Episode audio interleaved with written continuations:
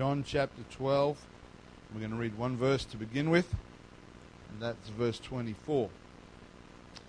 John 12 and 24 says, Verily, verily, I say unto you, except a corn of wheat fall into the ground and die, it abideth alone, but if it die, it bringeth forth much fruit. Amen. The scriptures, the Word of God, and uh, in particular, for the sake of this morning's lesson, the Old Testament, hold within its pages many types and shadows. Uh, what we mean when we use that expression, types and shadows, is that an object that we read about, uh, a practice, a ritual, a routine, or even a person can be an example of something that is yet to take place. It, it, paints a picture for us that is an illustration of something that is yet to come. And when we read in John 12 and 24 that Jesus spoke of a corn of wheat or a grain of wheat falling into the ground and dying. And, and he said, unless that happens, there'll only be the one grain of wheat. But if it, if it is sown or falls into the ground and it dies, it will bring forth much fruit. Jesus wasn't interested in a lesson on farming, but he was using the example of, uh, of that natural process to paint a picture. He was talking, when you read the surrounding passage in the context, he was speaking of how his death was, was drawing near and how that time would come where if he was not willing to go through that process of crucifixion and, and the, the burial and resurrection, then, then the, the purpose of his coming would not yield the fruit that it was designed to yield. And uh, there are many, many types and shadows that we find in the Word of God. And one very easy example from the Old Testament is the story that some of us learnt since we were children in Sunday school, and that's the story of Noah and the ark. Some people dispute the reality of this story, but if it's in the Word of God, I'm willing to accept that God said it happened. But to give you an example of how that literal event is also a type, Noah, the Bible tells us, was a preacher of righteousness. And uh, we in the word in the church today are also required to be preachers of righteousness. The flood that came upon the earth was the judgment of God upon sinful humanity. And that's a type or a shadow or an example of the judgment of God that will come upon sinful humanity again at the end of time. We know from the Word of God it won't be in a flood, but there will still be a time of judgment.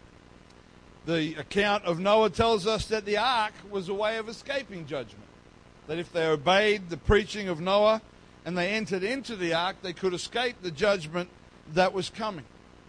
The ark is a type or an example of the church, not the physical building, but the body of believers that if we will listen to the preaching of the gospel, if we will get in the church, in other words, if we will be born again, we will also escape the judgment of God. All of these things are literal events that, that paint a picture for us. The New Testament even tells us in 1 Peter chapter 3 that as Noah and his family were saved by water, so also baptism plays a part in our salvation. And these, there are many, many types that we could find in the Word of God. In fact, I believe today it's accurate to suggest that the majority of what took place in the Old Testament is in one way or another a type of a, a type or a shadow or an example of what would come to pass in the new.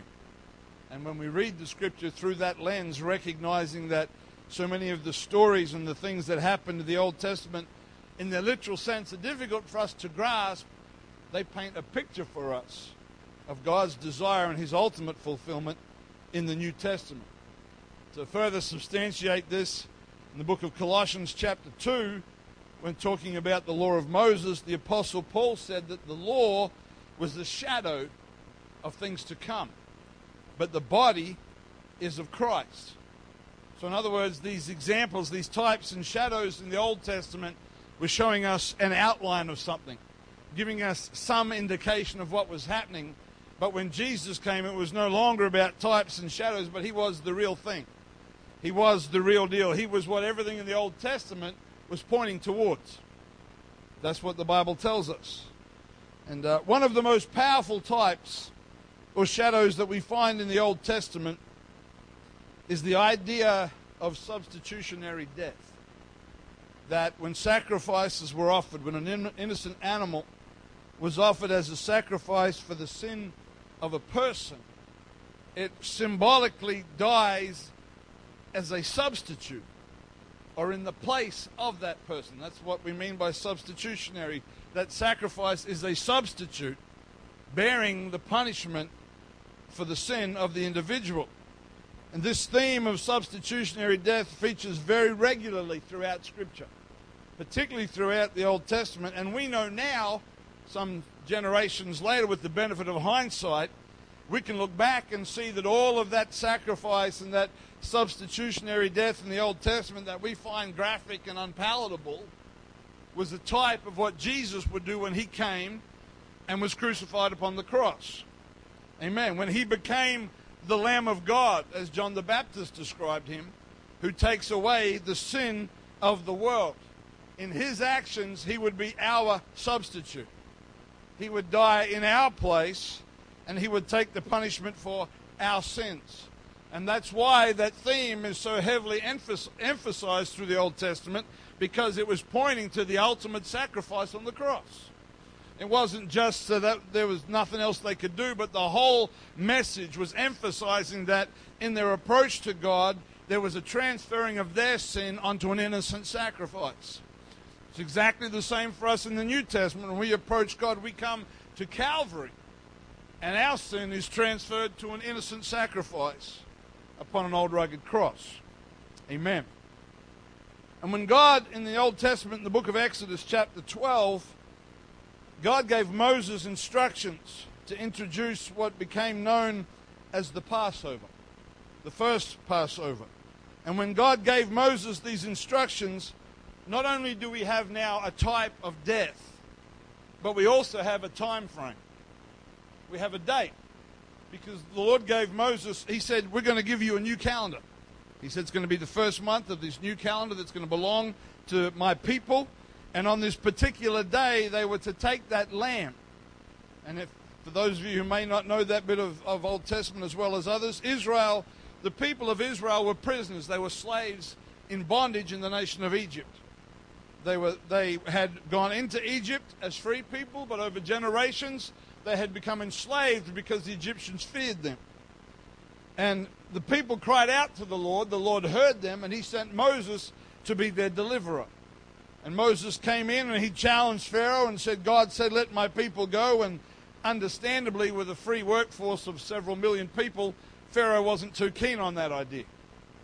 And so we see this toing and froing, this confrontation of, of the Lord performing supernatural things and bringing plagues upon the nation of Egypt, and Moses coming back in, and Pharaoh saying, Okay, take it away, but then he hardens his heart again, and God brings another plague.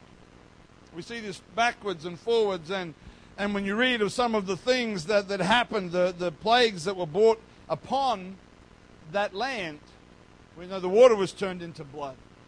There was a plague of frogs. Now, frogs might not seem to bother you too much if you see the occasional frog.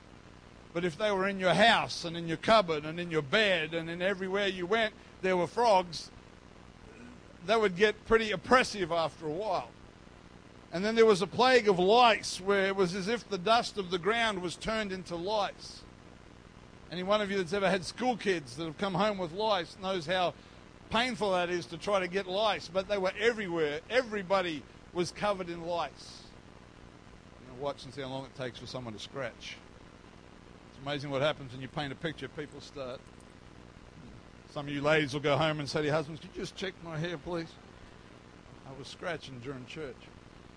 But many of the plagues were brought upon the nation of Egypt, trying to, I guess, cause Pharaoh to let the people of Israel go. And when you study Scripture, when it came to that tenth event, the introduction of the Passover, we know from Scripture that it was that date that God gave Moses that Jesus was crucified upon. That as they kept the Passover feast every single year in remembrance of what happened in their past, they were also demonstrating a pattern for what would happen in their future. They look back to their deliverance physically as a nation, reenacting that feast every year and keeping that Passover feast as a holy time of remembrance. But for every generation from Exodus chapter 12 through the beginning of the New Testament, it was pointing towards a time when Jesus Christ would come out of the wilderness, having been in prayer and fasting for 40 days, come to the river Jordan, and John the Baptist would say, Behold, the Lamb of God that takes away the sin of the world. Every year they kept Passover for century after century, leading to that point. And there is so much in that type. Today, at least according to our calendar, is Easter Sunday. This weekend has been designated to remember the death, burial, and resurrection of Jesus Christ. And my wife's already referenced that today. But Orthodox Christianity has deliberately distanced itself from keeping this weekend on the same date that the Jews keep the Passover. You can look into that and research it if you want to. In fact, historically, they've combined this remembrance of the death, burial, and resurrection of Jesus with a pagan festival or celebration and brought the two together to try to keep everybody happy. And uh, let me be very clear I'm not on an anti Easter crusade this morning. So if you have had chocolate eggs or bunnies at all this weekend, please don't feel like we're preaching against you. I've eaten a little bit of chocolate myself this weekend. But if we were going to accurately remember the dates, we would be doing so using the Jewish calendar and lining up with the feast of the Passover. And some of you theologians can debate exactly the timing of his death, burial, and resurrection. I've seen a bit of that floating around on social media during the week. And so for us, the first Passover, when the Lord brought his people out of Egypt, is one of the most powerful types of the death of Jesus for our sins. But there's another type as well on this side of Calvary, because the Passover is also a type of repentance as a part of us being born again, or what sometimes we refer to as the new birth process. When in the book of Acts, chapter 2, and many of you could quote this, when the Apostle Peter stood and preached that message of the death, burial, and resurrection of Jesus to that crowd that was there that day, when they came to understand that they were responsible, not necessarily for physically hammering in the nails, but they came to understand that their sin was the reason he was crucified. They said to Peter, What shall we do? Peter, answering that question, said, You need to repent. He said, You need to be baptized, every one of you, in the name of Jesus Christ for the remission of your sins, and you shall receive the gift of the Holy Ghost the gift of the Holy Ghost was only minutes, possibly hours old for the Apostle Peter because he and the other 119 people that were in the upper room had just received it themselves for the first time. And so Peter gives us another parallel where he said Jesus' death and his burial and his resurrection is very much a type of what happens when we are born again.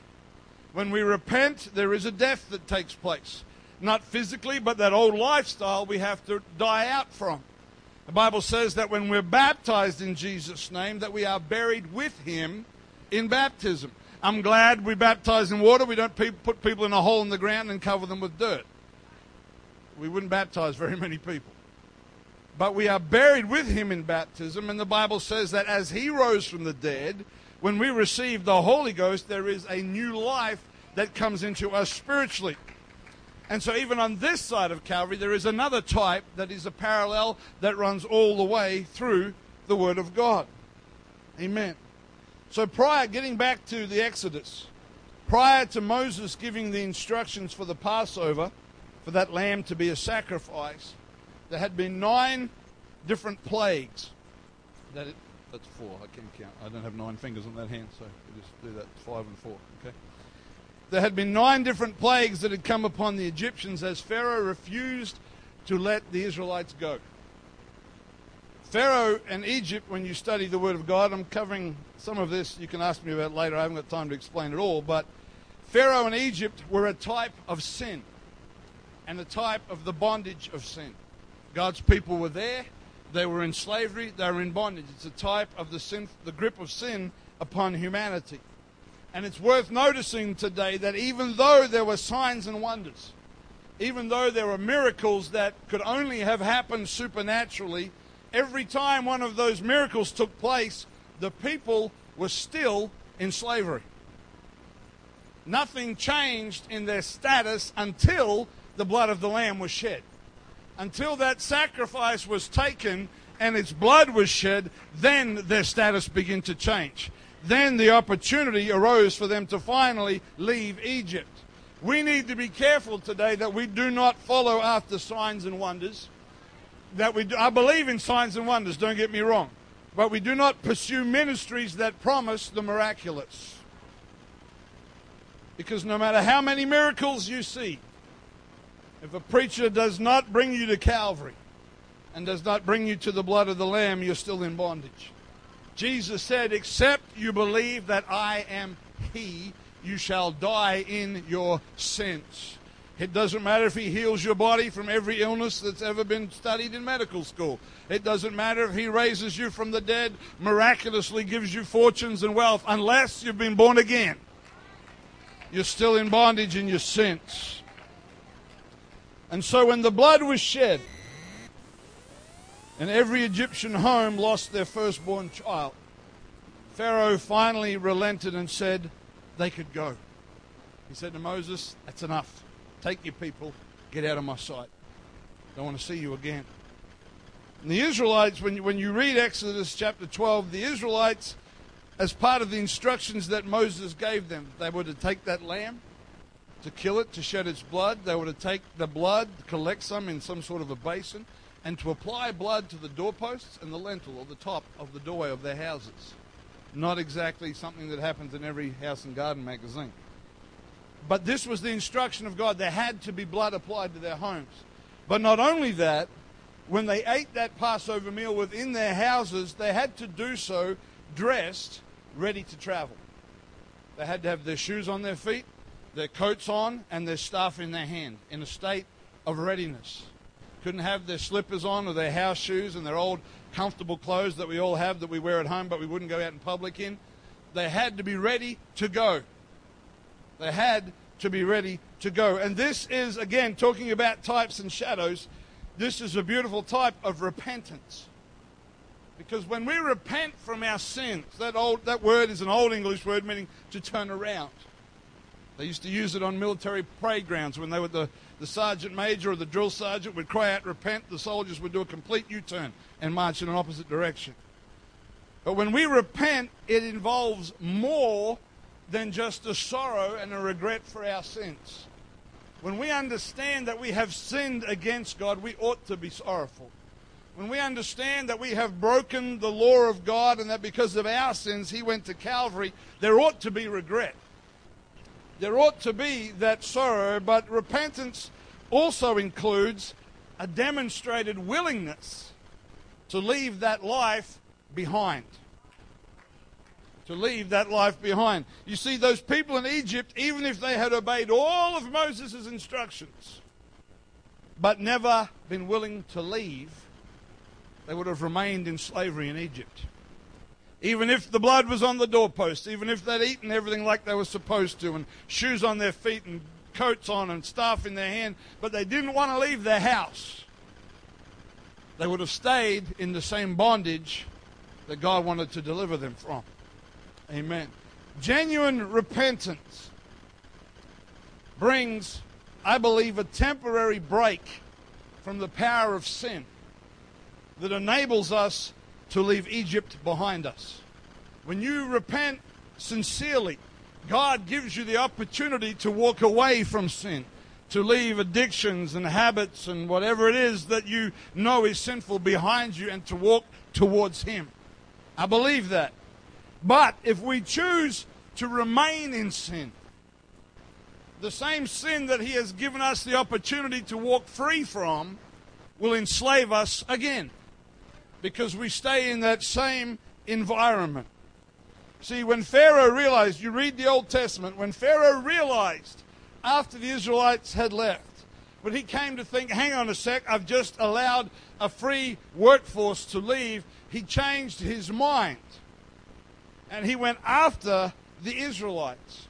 He took his army and he went after the Israelites. If those Israelites had stayed in Egypt, there would have been no need to pursue them. They'd have still been there. They would have gone through all the motions of the sacrifice and all the rest of it, but the next day they would have still been making bricks for the temples of a wicked king. But Pharaoh pursued after the Israelites, and the Israelites, the Bible says, came to the Red Sea. Sea was in front of them, mountains on either side, and the angry Egyptian army coming hard behind. Then we know that the Lord supernaturally parted the waters of the Red Sea, miraculously caused the waters to pile up, and opened a highway across the Red Sea. And two things happened. Two things happened when the Lord did this. The first thing was the Israelites, who had obeyed the word of God, done what they were supposed to do, and left Egypt when they were told to walked across the, the, the bottom of that sea on dry land, the Bible says, dry shod. It wasn't, God didn't just push the waters back, He dried the ground up for them as well. And they walked across that sea miraculously. That's, that's the first thing. The second thing that happened was that the Egyptian army was destroyed as the waters crashed back together. So before God opened the Red Sea, Moses told the people in Exodus 14 and 13, he said, And Moses said unto the people, Fear ye not, stand still, and see the salvation of the Lord, which he will show you today. And then he said this For the Egyptians, whom you have seen today, you shall see them again no more forever. Amen. Gone forever. You see, again, we're, we're, we're, talking, at least for the moment, about some of the examples, the types and shadows in the scripture. See, when we repent, we have to, we, when we have that first contact with that sacrificial lamb, not a little fluffy white thing, but Jesus on a cross, we have to leave Egypt. We have to leave behind the bondage and the slavery of sin. But it doesn't stop there, and this is the, the tragedy of so many people's experiences is that there is a genuine repentance in their heart and a desire to serve God and to walk away from sin, but they don't know what happens next. But this is why it is so important that after we repent from our sins, we go to the waters of baptism and be baptized in Jesus' name. Because just we're look, looking at that type again, not only are our sins washed away in baptism, that's what the Bible says. Peter said, Be baptized, every one of you, in the name of Jesus Christ for the remission. That word means forgiveness, the taking away of our sins. But not only are our sins washed away, but just as the Egyptian army was destroyed, the power of the things that held us captive is gone. It's destroyed forever. Amen. It no longer has a hold on us. Now, I believe you can go back to Egypt if you're foolish. And there were times in the wilderness the Israelites said, Oh, we want to go back to Egypt. They had such good food. We had houses. Yeah, but we forgot we also had slavery every day and making bricks and but when you keep going forward, the power of the things that held you captive has been destroyed. And Moses said to his people, You'll see it never again. They're gone. Amen. The Israelites fought a lot of battles in their journey to the promised land. But I challenge you to show me somewhere where they fought Egyptians again. Egypt was done, was gone. Amen. Bless the Lord. And so the death of the Passover lamb this is normally Resurrection Sunday. I, am a bit mixed up. I'm still on Good Friday, so you're going to have to forgive me. But the death of the Passover lamb and the death of every sin offering through the Old Testament, we understand was pointing ahead to Calvary, where Jesus would die for us. Every time they offered a sacrifice, and we think, well, that's terrible, it's graphic, it's inhumane. What do you think Calvary was? Know, everybody gets hung up about animal cruelty. What about the King of Kings manifest in the flesh? The one who never sinned in his life, in fact, was without sin, the Bible says, but was made sin for us. I don't like, you know, I'm glad we don't have to do animal sacrifice. Uh, you know, I, I think if I had to kill my own animals, I'd probably be vegetarian. I like my meat on foam trays with plastic on it. I don't want to have to kill it myself. And I am not making light of the fact that so many animal lives were shed in sacrifice and approach to God, but it, it shows us the, the serious nature of our sin. It's not a light thing, it's a serious thing that we broke the Word of God. Amen. So we know the Passover points to Calvary.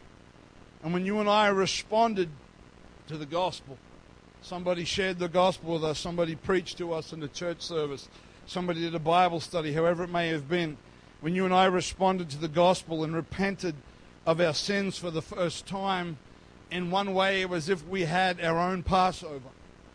We came and knelt for the first time at the cross of Christ.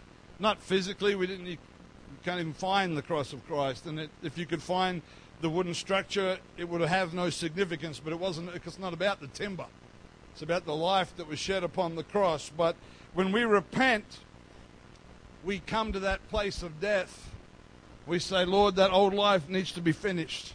I need to walk out of Egypt. And then, as he was buried, we're buried in his name in baptism. And as he rose again, so his spirit fills us with new life.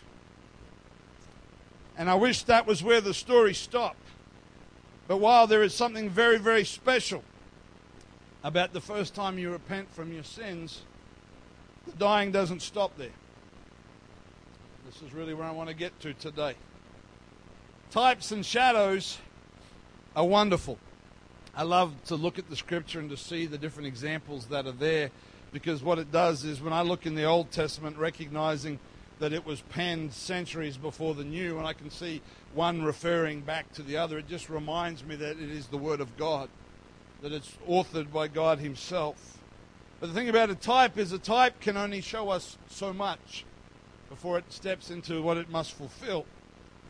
Amen. Because I can see that his death and his burial and his resurrection line up very nicely in the Word of God with when we repent, when we're baptized, and when we're filled with the Holy Ghost. I can see that lines up really nicely. But you see, not long after Jesus rose from the dead, he ascended into heaven. We read that in Acts chapter 1. Now, when I received the Holy Ghost speaking in other tongues, and you received the Holy Ghost speaking in other tongues, we had a heavenly experience. Amen. Being filled with the Spirit of God is the best experience that we can have. If you've never received the Holy Ghost, I encourage you to seek that as the Scripture says that we can have it. But even though I had a heavenly experience, it didn't take too long for me to realize, I don't know about you, but it didn't take too long for me to realize that the sinful nature I had before I was born again was still there. I didn't get filled with the Holy Ghost and go to heaven. So the type hits a little bit of a bump in the road here because he ascended into heaven, the right hand, the position of power and authority of the Lord. I still have my sinful nature. And in our opening text from John chapter 12, we read about grain being sown into a ground, into the ground, and there's a principle there that life comes from death.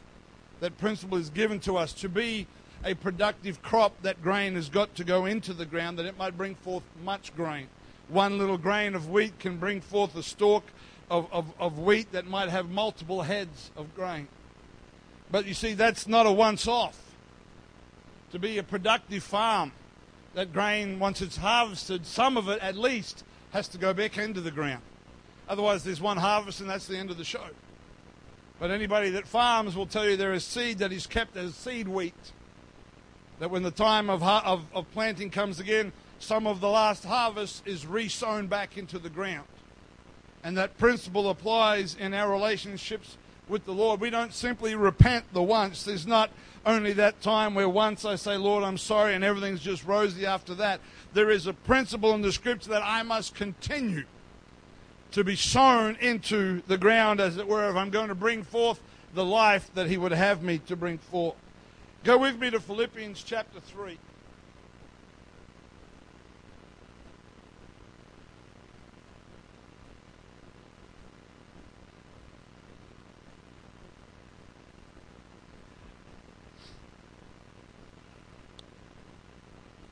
Philippians chapter 3 and verse 10 says, That I may know him, the power of his resurrection, the fellowship of his sufferings, being made conformable unto his death. And it's taken me a little while to get here, but the title and the focus of my message is being made conformable unto his death. That's where I want to bring us to this morning. That's why we've taken this journey through the Old Testament types. This passage of Scripture in Philippians 3, this verse, is situated in the, the, the, the passage that this verse is situated in the middle of speaks of an ongoing event, not a once off. You know, we can, we can make the mistake of reading that verse and saying, being made conformable unto his death. Yes, I repented of my sins. Did that 1987, 1994, whenever it was that you first repented of your sins. But I believe that would be a poor understanding of the passage because the language that Paul uses in this chapter speaks of an ongoing situation. He uses expressions in the surrounding verses like follow after and press towards and reaching forth. It's talking about something that is still a part of his existence. It's not something he said, well, you did that when you repented. He said, no, no, I'm still reaching. He said, I'm still pressing. I'm still following after. There's something that he was doing repeatedly, even daily, is the impression that we're given from his epistles. In fact, the Amplified version of that verse says, by being continually conformed to his death. Paul, Paul's epistles were written to believers who had already identified with the death, burial, and resurrection of Jesus Christ when he wrote the epistle to Philippi and every other one of the epistles that he wrote, Ephesians and Corinthians and Romans, not once were they epistles to the general public. Not once did he take out a full page spread in the, the Philippi Bugle or the Corinthian Times or, or whatever and write these letters to the general public, but his epistles were written to people who had already identified with the death in repentance, the burial in baptism, and the resurrection by receiving the Holy Ghost. And yet, he wrote to them about the need to continue to reach, to follow, to press forth, to be acquainted with the fellowship of his sufferings, and to be made conformable unto his death. And so, there is a deeper principle here than simply our initial repentance. And if we would read this verse, and just skim over it and say, Yes, I've repented, I believe we would be in error. The New Testament, in the New Testament, the word conform or conformed or conformable is taken from one of two Greek words. And I'm not a Greek scholar, you all know that. But it is taken from two Greek words. One is used negatively, and the other is used positively. Let's have a look at the negative application. Romans chapter 12.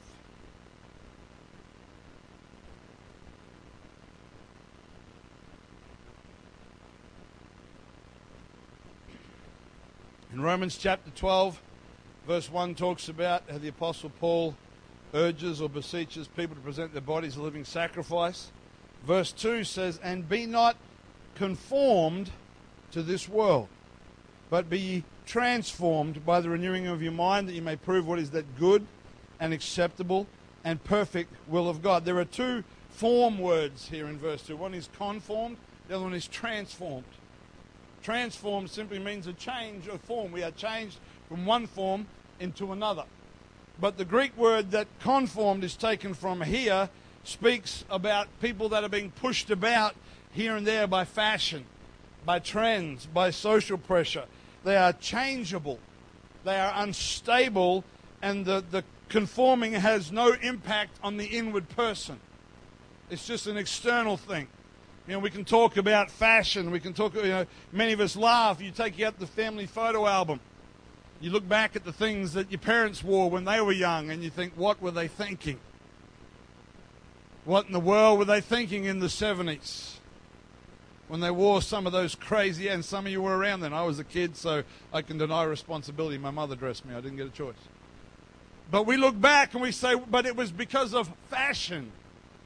And there was an image and a pushing and a shaping and you watch fashion it comes around again. And some of the things that we laugh at from the 70s have already come back once and they'll come back another time again.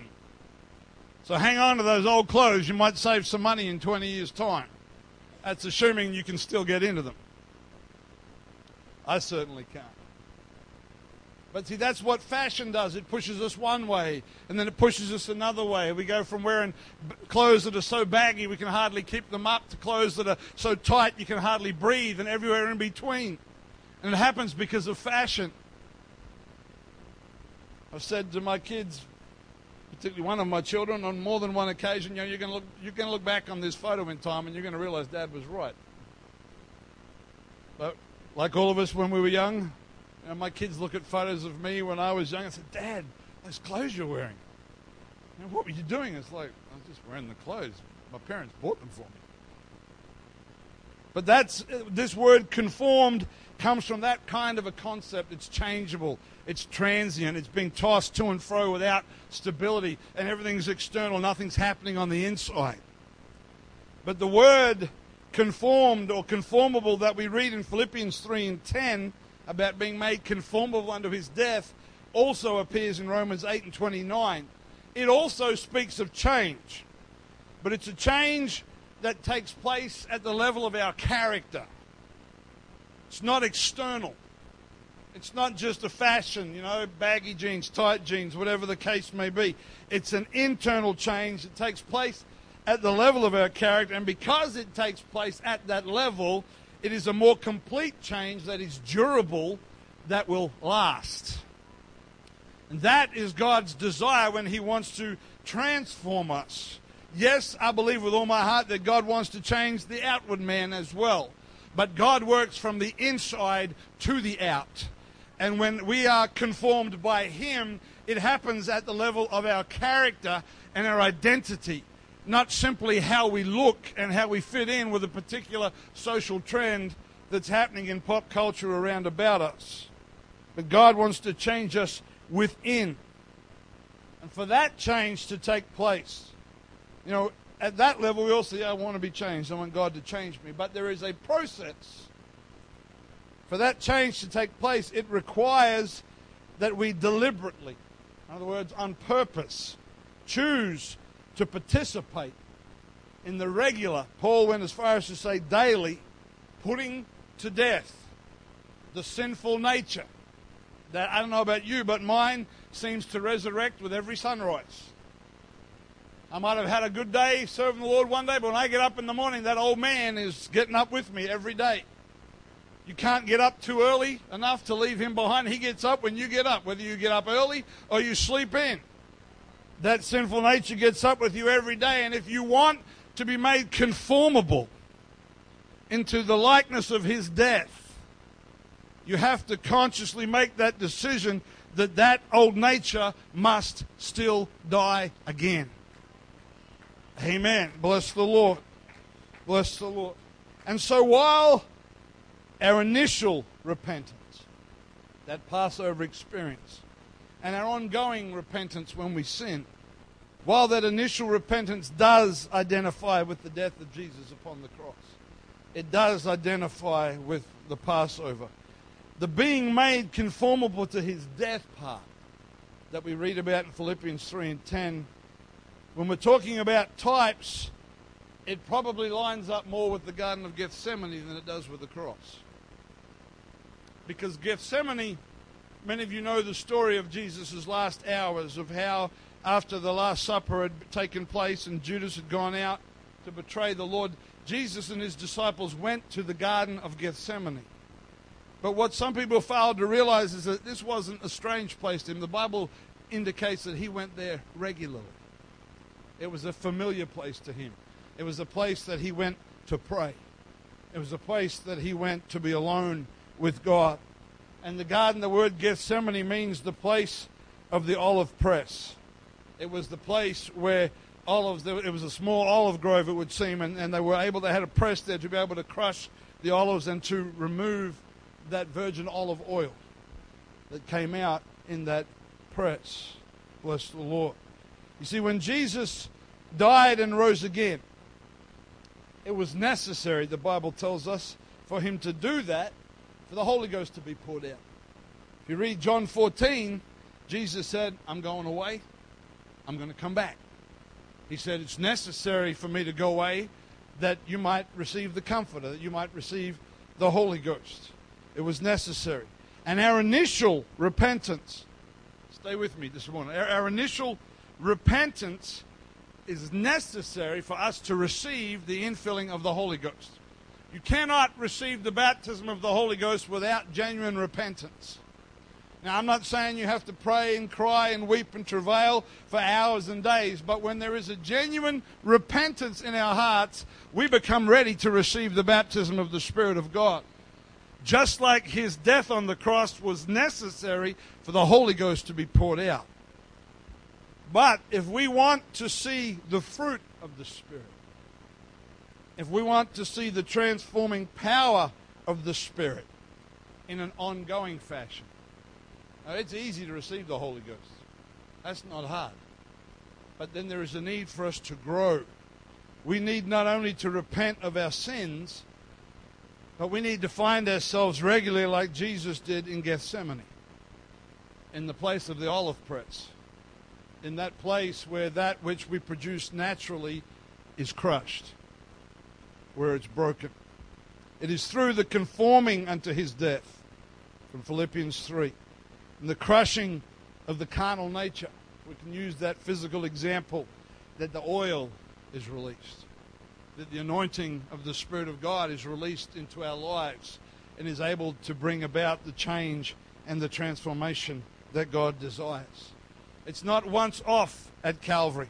It's not once off at a Passover. I, I I understand that when we when we fall short of the mark, when we stumble, when we sin, we go back to the cross to repent of that sin. But when we're talking about being transformed, being changed, there's a place where we have to submit our human nature to the nature and the will of God and become what He wants us to be. Hallelujah. God wants to change us. Jesus did not go to the cross that we might take a long weekend once or twice a year and acknowledge His existence but he went to the extreme measures that he went to because he wants to bring about extreme change in us. Not an extreme makeover like the world would have, where they do your hair and get you a new wardrobe and put you through a fitness regime, and there's nothing wrong with some of that. But God wants to change us at the level of our character.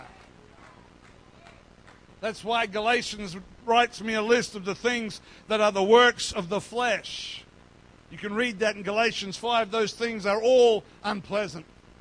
Talks about hatred, talks about drunkenness, talks about immorality and idolatry and, and all kinds of horrible things. They are all the natural fruit of the sinful nature of mankind. But if I will be filled with the Spirit of God and allow Him to crush that natural fruit, as it were, the anointing of the Holy Ghost can come out. And the same chapter in Galatians 5 says that I can begin to bear the fruit of the Spirit. Not immorality and drunkenness and violence, but love, joy, peace, goodness, gentleness, long suffering, meekness, faith, and temperance. These things are only produced when I am being made conformable unto his death.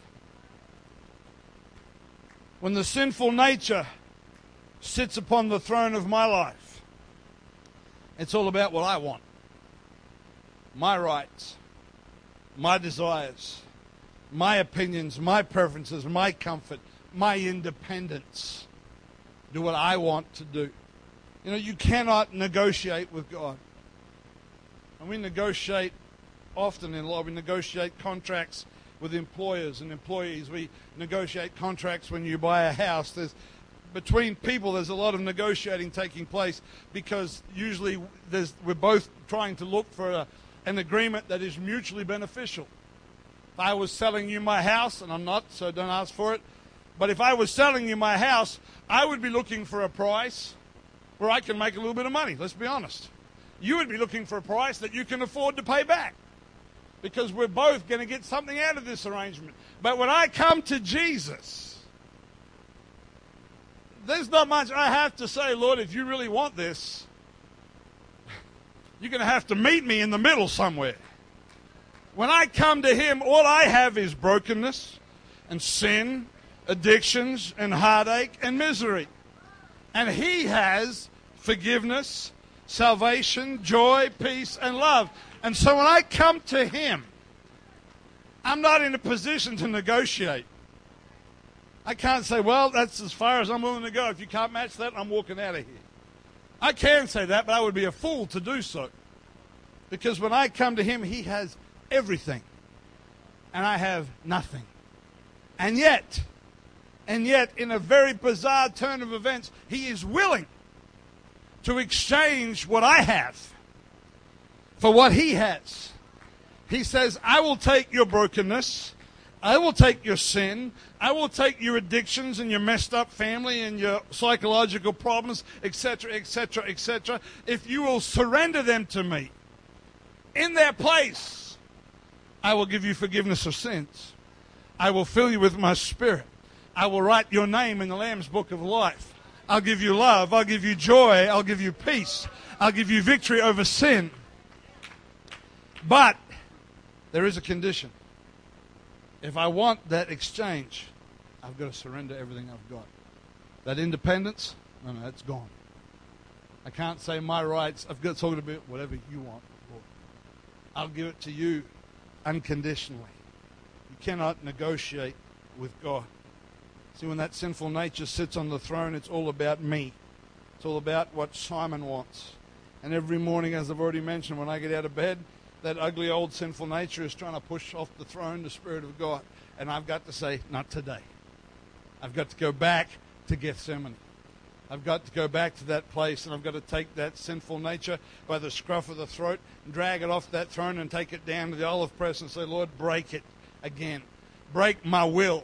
Break my desires, my preferences, my rights, my independence, and be glorified through me.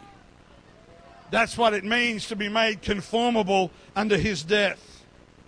But when my idea of how I serve Jesus is fitting him into my life and my culture and my society and my preferences, I may, and I use the word may, find salvation. Because I can, to be born again is not hard, but to stay that way and to stay in relationship with God is going to cost us something. Amen.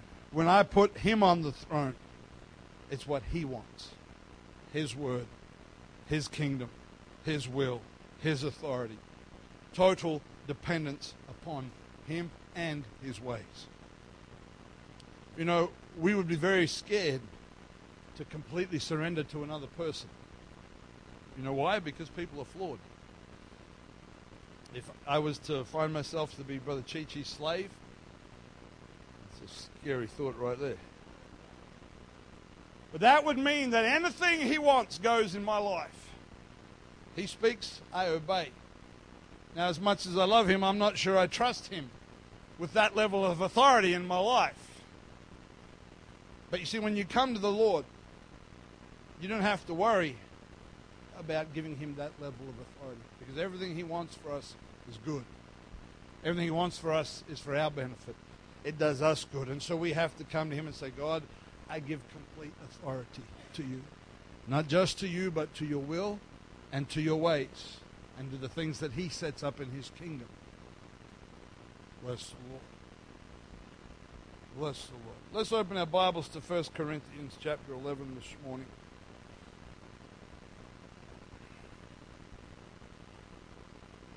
We're going to read a passage and I want to point something out, then we're going to get ready to have communion.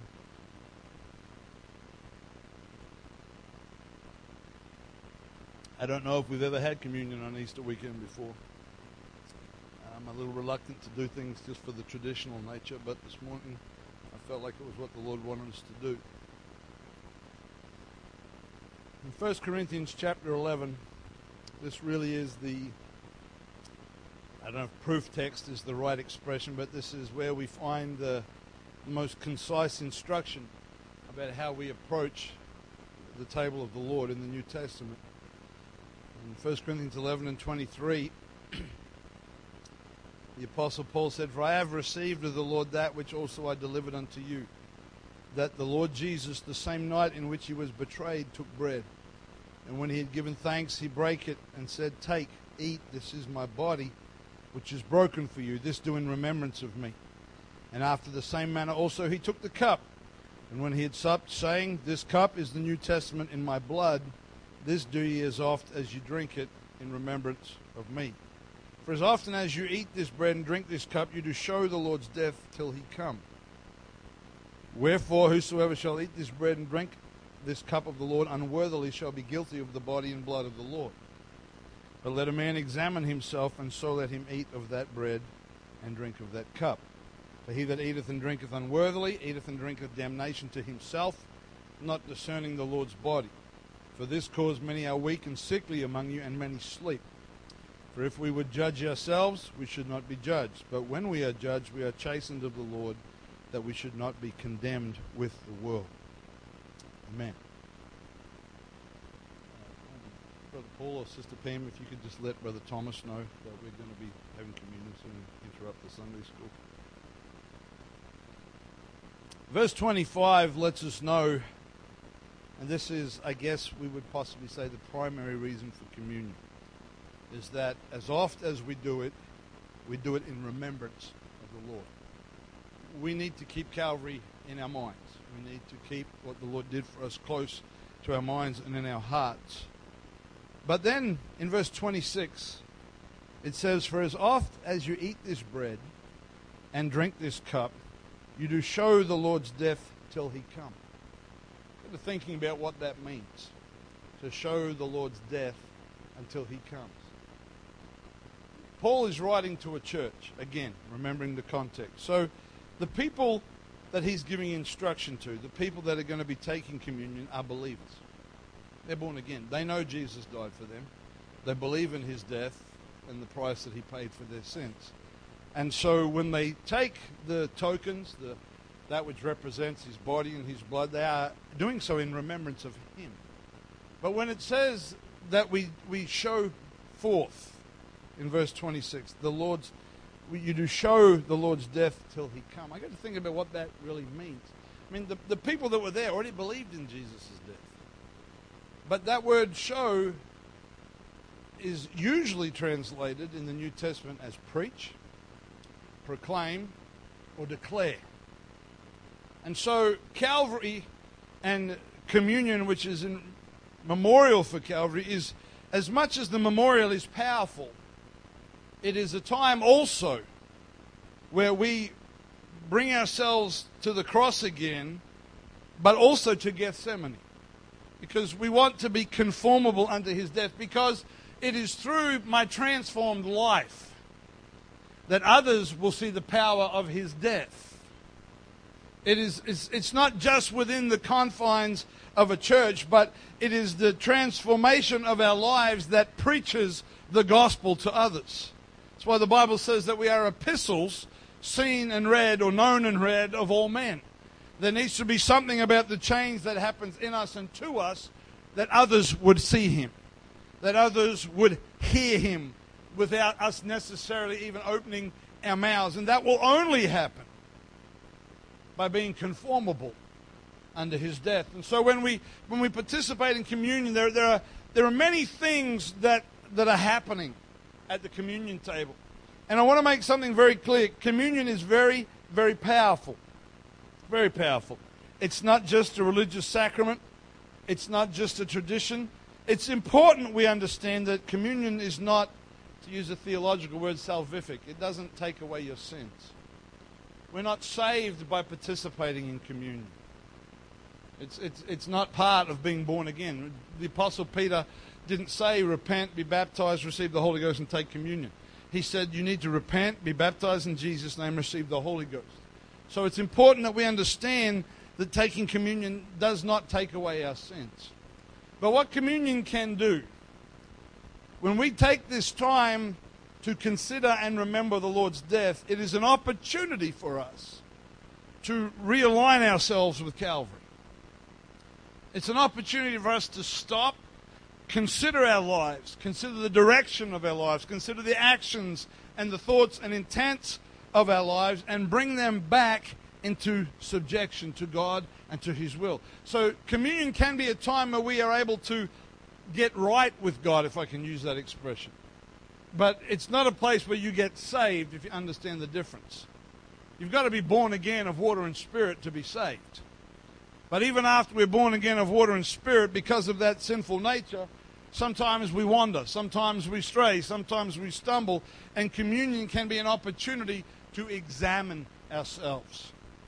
And that's why the Apostle Paul said, he said in verse 28, he said, Let a man examine himself. The verse before says that if we eat this bread and drink this cup of the Lord unworthily, that we are guilty of the body and blood of the Lord. So to take it lightly is a very dangerous thing.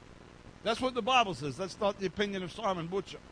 The Word of God says that if we if we take it unworthily, that we drink damnation to ourselves. That's very strong language. So this morning, as we prepare to have communion, and brother and sister authors, I'd like you to prepare the table if you would. It's not something that is designed to exclude us, but at the same time, it is something that we need to treat with great reverence. Because these emblems represent the sacrifice of Jesus Christ. We do not believe, the scripture does not teach, that these emblems literally become the body and the blood of Jesus when you eat them, like some people believe. That's unscriptural. In fact, I'll go as far as to say it's wicked. But they are tokens, they are memorials that we remember. And we, we have memorial days for, for battles and for soldiers that gave their lives for our nation. And we, we, we draw a connection between those memorials and the freedom that we live in. When we come to the communion table, we're not talking about the sacrifice of many souls. We're talking about one Lamb of God. But the freedom that He brought. It's not democracy. It's not living in a first world country. It's freedom from sin and the opportunity to spend eternity with the Lord. And so I'm going to ask you to stand.